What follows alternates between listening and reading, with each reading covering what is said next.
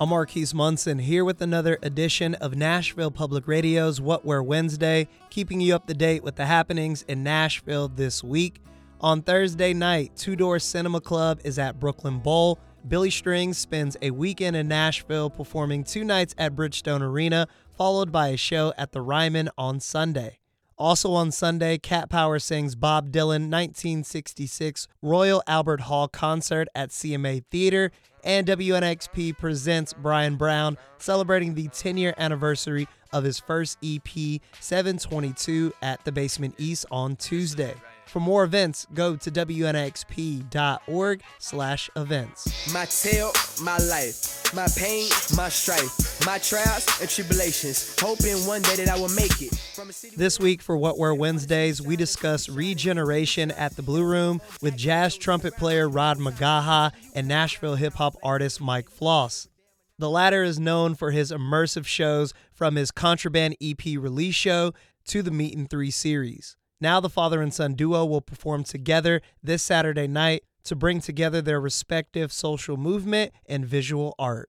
Regeneration was born out of an exhibit that I did for the Frist, and now it's at the Fisk Carl Van Vechten Gallery. Regeneration was something that we spoke to the pandemic and the way that black bodies were being destroyed during the pandemic, especially when it started with George Floyd.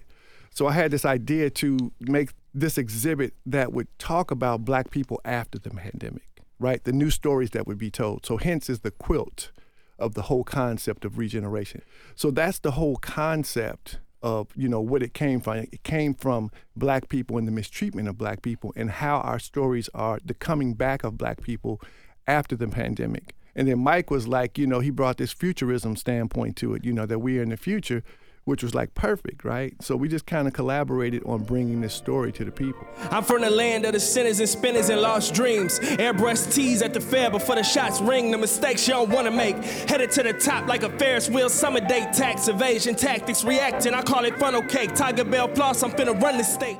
I will say this: I'm rapping at a very high level. okay. Right. At an extremely high level, and it's called for, you know, because yeah, that's my dad, but also you got to respect the cloth that this uh, requires. So it's like everything we've been making has been hard work for me in a good way to like challenge myself to make sure everything is is perfect. Like we have new music that we're doing together that no one's heard yet. So that mixed with some of the records that I already have and just different reinterpretations of things and, and the storytelling of the whole experience is gonna be it's gonna be wild, man. It's gonna be wild. Well, you know, modesty has never been a trait of rappers. You know what I'm saying?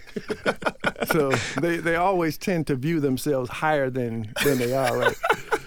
no, no, no, no. He, he he is rapping on a on a high level. You know, I'm checking it out, and I'm like, you know, seeing these little pockets and things. I'm like, oh, okay, all right. I need to, mm, let me, I need to listen to that again. And he's he's always been serious about you know dealing with it. So, and it's cool with me because I'm trying to come from the standpoint. It's almost kind of like a a John Coltrane type of show meets. I don't know.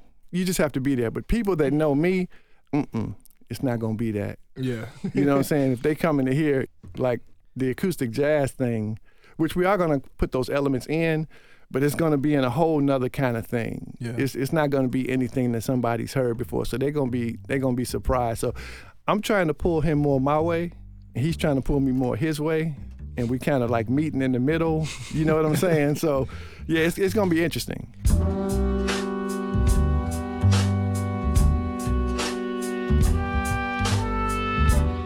It's honestly, it's teaching me about myself because some of his ways of doing things and like the amount of like he sent me a, a track the other day he was like, "Yeah, I found this."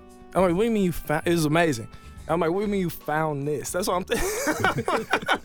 I'm like, oh, this is what the homies be telling me about when I have all these songs on my computer. I'm like, oh yeah, I forgot about this. It's just like, oh, okay, now I see. Now I see what it's like. The shoes on the other foot in that way. But also just like the, the idea of imagining ourselves in the future. The concept of um, Afrofuturism, as I've learned from the OGs in the black movement space, has been about being able to come up with ideas and ways that we see ourselves in the future that may not currently exist or may not have the systems to hold. So trying to make the music from that perspective and lens too of like what's something that maybe I don't even fully have my hands on the verbiage on how to describe what this is, but I'm gonna follow this feeling. I'm gonna follow this idea and the creativity.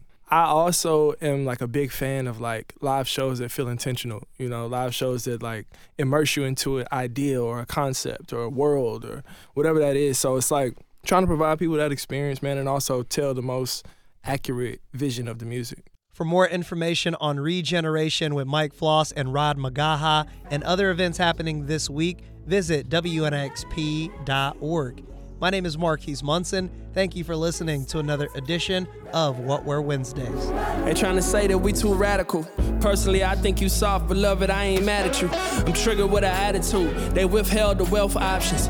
You can't be black in America without health problems. I'm healthy as I can be. All things.